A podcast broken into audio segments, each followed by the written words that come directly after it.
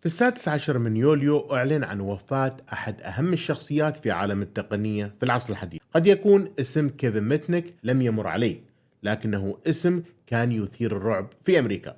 كيفن ميتنيك هو أحد أهم المخترقين أو الهاكرز في التسعينات. الشبح في الأسلاك كما أطلق على نفسه في سيرته الذاتية قسم المجتمع الأمريكي بشكل حقيقي في التسعينات. فهناك من كان مرعوب من فكرة وصول جهاز كمبيوتر أو هاتف بيد كيفن. وهناك من يرى بأنه شخصية مظلومة لتظهر حملة free كيفن والتي قد تكون أول حملة شعبية في تاريخ الإنترنت. في هذه الحلقة سأتكلم عن كيفن ميتنيك من خلال تلخيص لكتاب Ghost in Wires.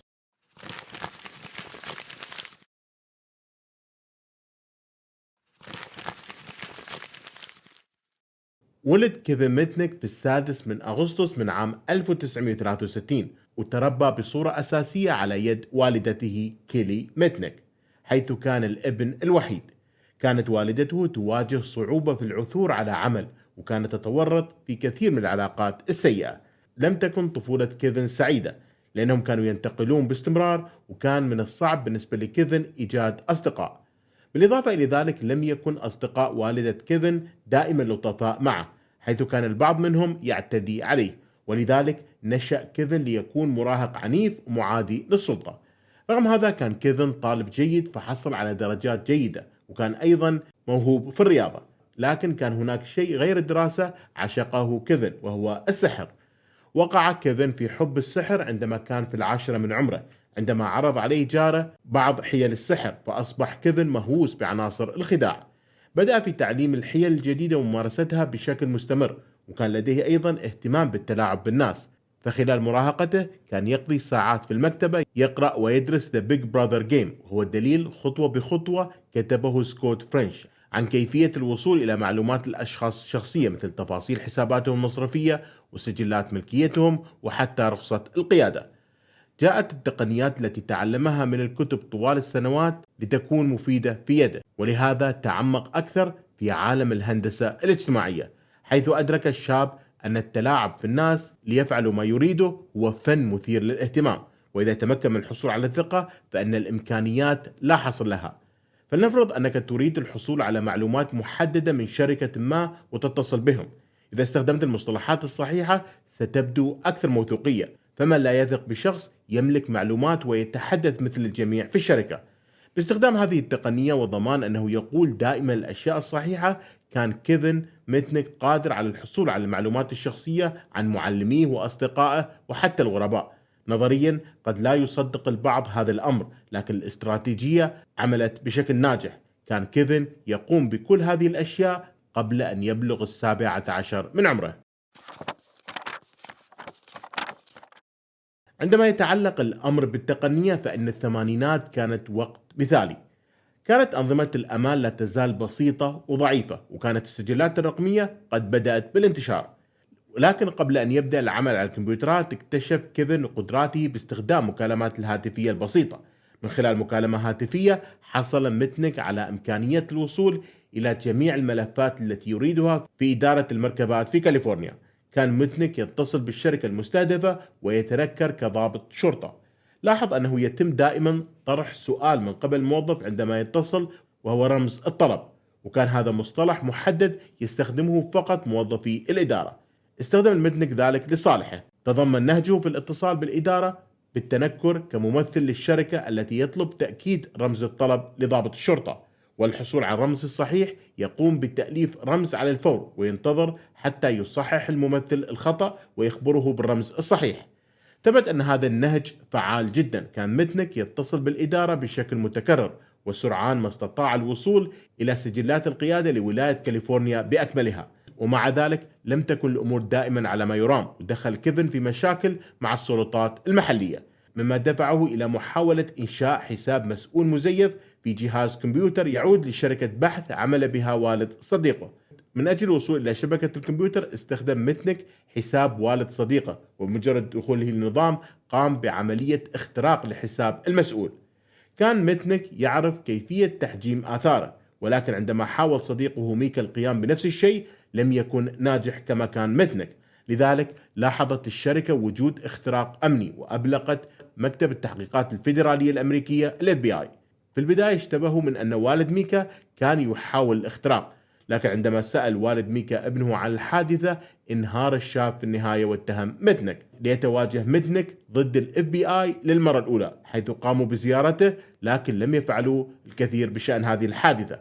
في تلك الأيام لم يكن هناك قوانين تنظم اختراق الكمبيوترات وأيضا متنك كان لا يزال في الثامنة عشر من عمره فقط. لذلك الشيء الوحيد الذي يمكن عمله من قبل ال FBI كان إعطاء الصبي تحذير حازم وإنهاء الأمر. هذا شجع متنك والذي عاد ولم يتوقف. كان ما يحبه كيفن ميتنك أكثر من أي شيء هو رؤية مدى تأثيره بعد عمل مكالمة هاتفية بسيطة أو الوصول إلى جهاز كمبيوتر.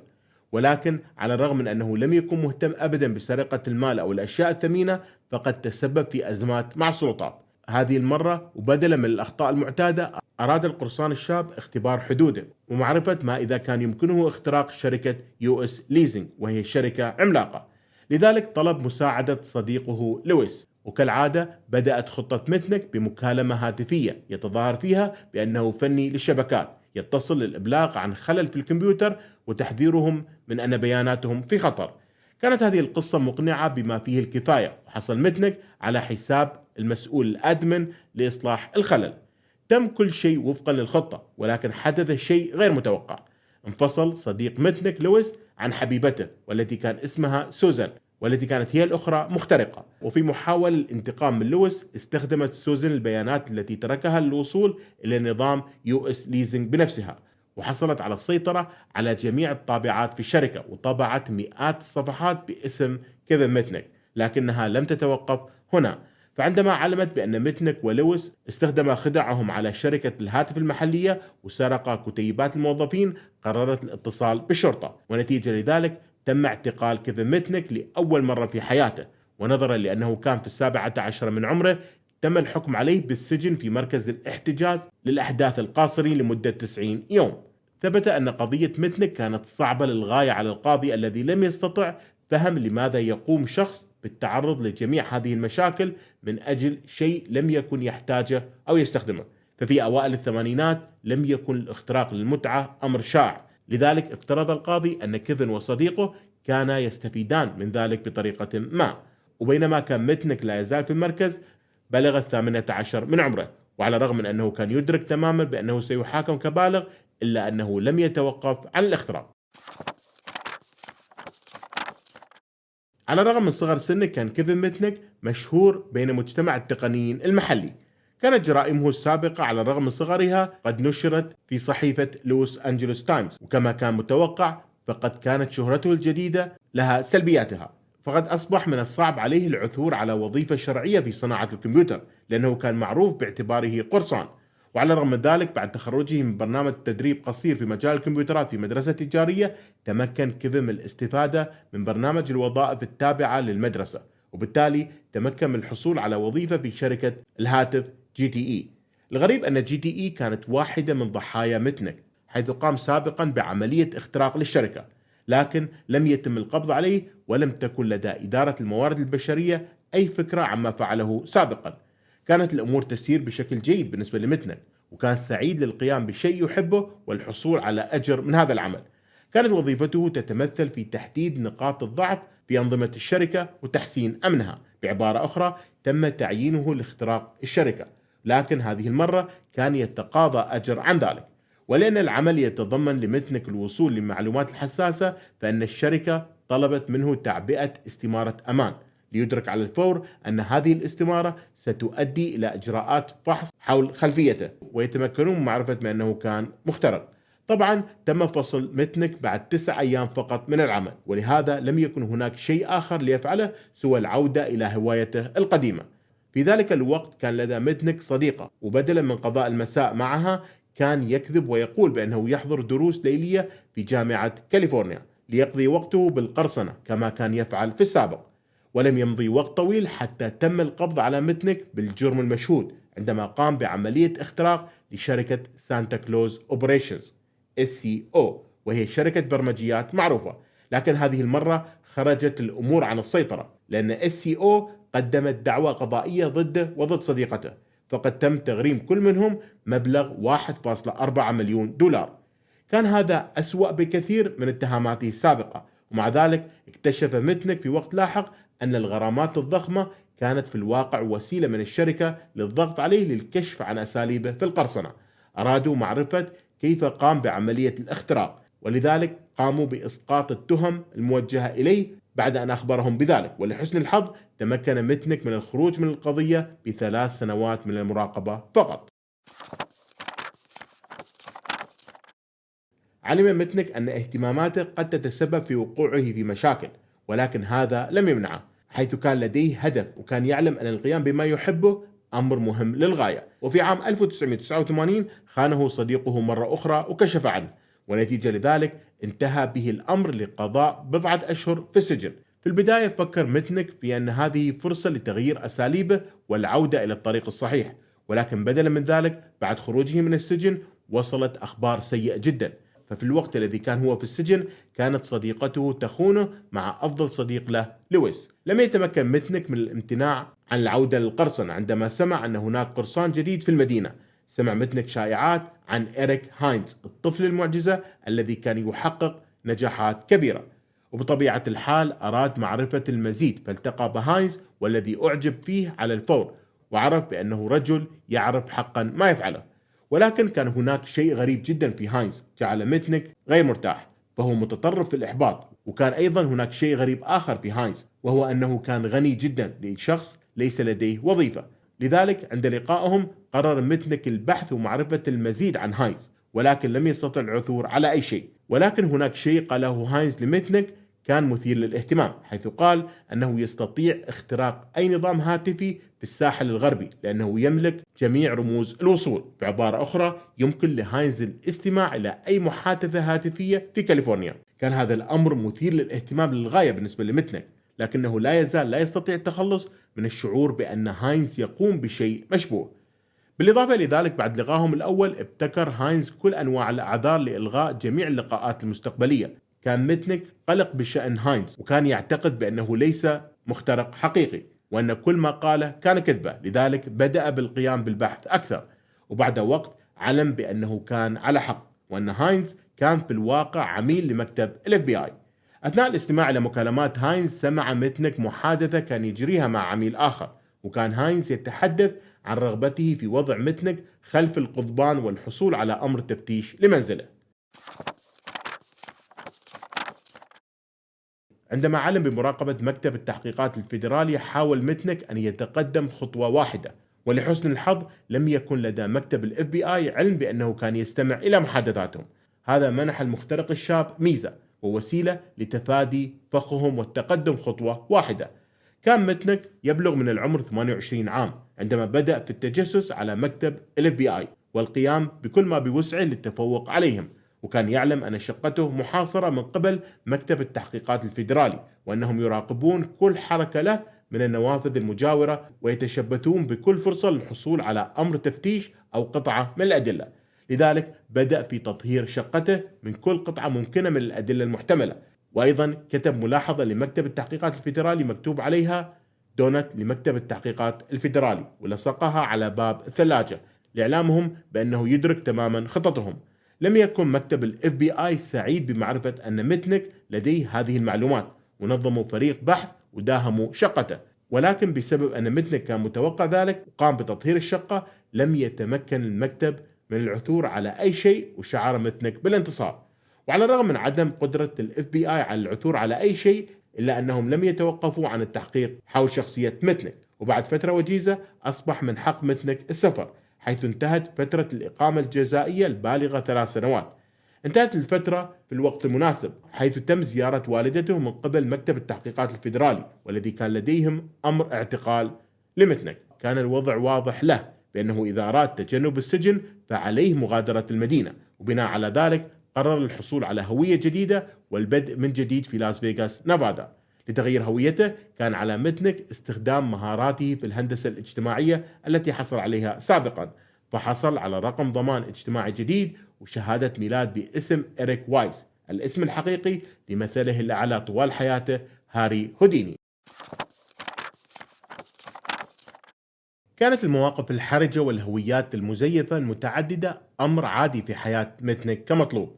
في حين كان يحاول بدء حياته الجديدة باسم إريك وايس تأكد كيفن متنك من حمل هويته والمال معه بشكل دائم. تعلم متنك من أن حمل المال معه طوال الوقت خطأ حقيقي. فقد سرق لص 11 ألف دولار عندما اقتحم خزانة تبديل ملابسه في النادي الرياضي. فقد متنك كل أمواله في ذلك اليوم. لذلك قرر الحصول على وظيفة حقيقية ولكي يفعل ذلك انتقل إلى دنفر كولورادو حيث اشترى صحف وبحث في جميع إعلانات الوظائف ليتمكن من الحصول على مقابلة لوظيفة في شركة Holme Roberts and Owen المحلية. نجح متنك في المقابلة ولكن كان الحصول على مراجع وسيرة ذاتية تحدي حقيقي. وجد متنك طريقة حول هذا فاخترع شركة وهمية برقم تليفون وصندوق بريد وهمي ووضع اسم هذه الشركة في سيرته الذاتية ثم اتصل بشركة هولم روبرت أند أوين وادعى بأنه صاحب العمل السابق لإريك وقدم له توصية. بفضل ابتكاره حصل متنك على وظيفة جيدة في قسم الكمبيوتر بشركة المحاماة لكن هذا لم يكن نهاية مسيرته في القرصنة. في ذلك الوقت كانت تكنولوجيا الهاتف المحمول تحقق نجاحات حقيقية وكان متنك متشوق لتعلم أكبر قدر ممكن من كود المصدر والبرمجة وكيفية عمل الأجهزة الجديدة. كان في أعلى قائمة متنك من الشركات الصناعية الرائدة شركات نوكيا و NEC وموتورولا. كان اختراق نوكيا وموتورولا أمر سهل فتمكن من الوصول إلى كود المصدر وغطى آثاره. لكن مع الشركة الأخيرة NEC لم يكن محظوظ. في حين كان يعمل على تغطية آثاره والتأكد من عدم متابعة أو تعقبه اعترض بالصدفة رسالة بريد إلكتروني موجهة إلى ال FBI كان أحد المسؤولين في NEC يتصل بالسلطات لأنه لاحظ أن بعض أكواد المصدر للشركة تم نقلها إلى خادم في لوس أنجلوس وهذا بالضبط ما كان يفعله متنك لذلك صدم عندما اكتشف بأن ال FBI كان يطارده مرة أخرى وأدرك بأنه يحتاج إلى اتخاذ تدابير أمن أفضل إذا أراد البقاء خارج السجن. بعد أن فقد وظيفته بدأت الأمور تتدهور بالنسبة لمتنك. ومنتصف التسعينات كان متنك سعيد بوظيفته العادية في شركة المحاماة المحلية لكنه لم يدرك بأنه سيفقد وظيفته بشكل مفاجئ. كان لديه عادة إجراء مكالمات الهندسة الاجتماعية أثناء استراحة الغداء وبدأ رؤساؤه يشعرون بالشك وكانوا يعتقدون بأن متنك كان يستخدم هاتف الشركة والموارد لإجراء عمل استشاري مستقل. لذلك عندما بلغ متنك سن الثلاثين كان كيفن عاطل على العمل. مرة أخرى لم يتبقى معه سوى شيء واحد للقيام به. تغيير هويته مرة أخرى. ولذلك غير اسمه وانتقل إلى مدينة أخرى. هذه المرة إلى سياتل واشنطن وأصبح براين ميريل. لم يكن من الصعب على متنك العثور على وظيفة في صناعة التكنولوجيا الناشئة في سياتل. لكن الحياة كمطلوب والجهود المتكررة للهروب من القانون بدأت تؤثر على نفسية متنك فأصبح أكثر شك وتفاقمت الأمور عندما كان يعاني من الرهاب كلما لاحظ مروحية تحلق فوق رأسه وكان مقتنع بأنه يتم متابعته وأن هاتفه المحمول مخترق وأن السلطات على علم بمكان تواجده. من السخرية أن استراتيجية متنك لتغطية الآثار هي التي جذبت انتباه السلطات في سياتل ففي محاولة لإجراء مكالمة هاتفية مجانية كان يستخدم طرق تكرار الهواتف التي تجعله يبدو وكأنه يتصل من رقم هاتف مختلف. ونتيجة لذلك بدأت السلطات المحلية تحقق من شبهات وجود مشتبه به يستخدم الهاتف بشكل غير قانوني ولم يمضي وقت طويل حتى دخل مكتب ال FBI ولكن ما لم يكن يعرفه متنك هو أن أحد أصدقائه القدامى كان يعمل كمخبر لدى ال FBI لذلك بعد اتصاله بهذا الصديق علم ال FBI بأن براين ميرل في سياتل هو المطلوب كيفن متنك. كان متنك يشعر بأن ال FBI تقترب منه لذلك غادر سياتل وانتقل إلى نورث كارولاينا لكن الانتقال إلى مدينة أخرى لم يساعده حيث كان المكتب الفيدرالي يتعقب هاتفه المحمول ولم يمضي وقت طويل حتى وصلوا إلى باب متنك وحصلوا على أمر التفتيش كان متنك يأمل بأن لا يجد المكتب الفيدرالي أي شيء يدينه وأن هويته المزيفة تستمر. ولكن للأسف وجدوا فاتورة قديمة باسمه الحقيقي كيفن متنك مطبوعا على الجزء العلوي في جاكيت تزلج قديم. بعد أن هرب لمدة ثلاث سنوات كان كيفن متنك في أيدي السلطات في الخامس عشر من فبراير من عام 1995 ولكن بينما كان يقف في قاعة المحكمة في نورث كارولاينا ويستمع إلى التهم التي كانت موجهة إليه لاحظ متنك بأن ال FBI كان يستخدم أقوى الأسلحة. استخدموا كل مكالمة أجراها من هاتف محمول مستنسخ وكل منها كان قد يؤدي لسجنه لعشرين عام. فبوجود 23 مكالمة غير شرعية في السجل كان يواجه ما لا يقل عن 460 عام في السجن. على الرغم من أن متنك ارتكب فقط جرائم صغيرة إلا أن مكتب التحقيقات الفيدرالي أراد استخدامه كمثال لكل المخترقين السابقين. كما تم التحقيق مع متنك حول مليارات الدولارات من الأسرار التجارية التي تتألف من أكواد المصدر لشركات الهواتف وعشرين ألف رقم بطاقة ائتمان. لكن يجب الإشارة إلى أنه على الرغم من حيازة متنك لكل هذه الأصول إلا أنه لم يستخدمها أبدا للحصول على الربح. ولكن بالنسبة للشركات التي تعرضت للاختراق لم يكن هذا التفصيل ذو أهمية حقيقية. فانتهى الأمر بمطالبتهم بتعويضات تصل ل 300 مليون دولار من متنك. بالإضافة إلى ذلك تم التعامل معه على أنه شرير خارق من قبل المدعين وتم حرمانه حتى من حق الحصول على جلسة كفالة.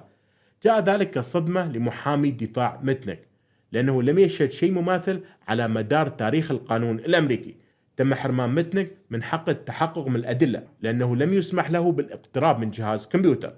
لكن العالم الخارجي كان بدأ بالتفاعل مع الطريقة التي تم بها التعامل مع متنك. لذلك تم إنشاء حملة الحرية لكيفن فري كيفن بسرعة. بدأ الناس في صنع لافتات وملصقات وكتابة مقالات عديدة من قبل المحتجين ضد الظلم على متنك. أفادت هذه الحملة متنك ولم يمضي وقت طويل حتى حصل متنك على اتفاق اعتراف بالذنب تم تخفيض التعويضات الخاصة به من 300 مليون إلى 4125 دولار فقط لكن تم وضعه تحت المراقبة الدقيقة لمدة ثلاث سنوات. وتم حظر استخدامه إلى أي جهاز إلكتروني. عرف متنك أن العرض كان جيد لذلك قبل الصفقة وفي النهاية لم يقضي متنك سوى خمس سنوات في السجن. بعد الإفراج عنه أصبح كيفن مشهور واستخدم مهاراته بالطريقة الإيجابية. بعد المحاكمة قرر متنك تغيير طريقته والبحث عن حياة جديدة لنفسه.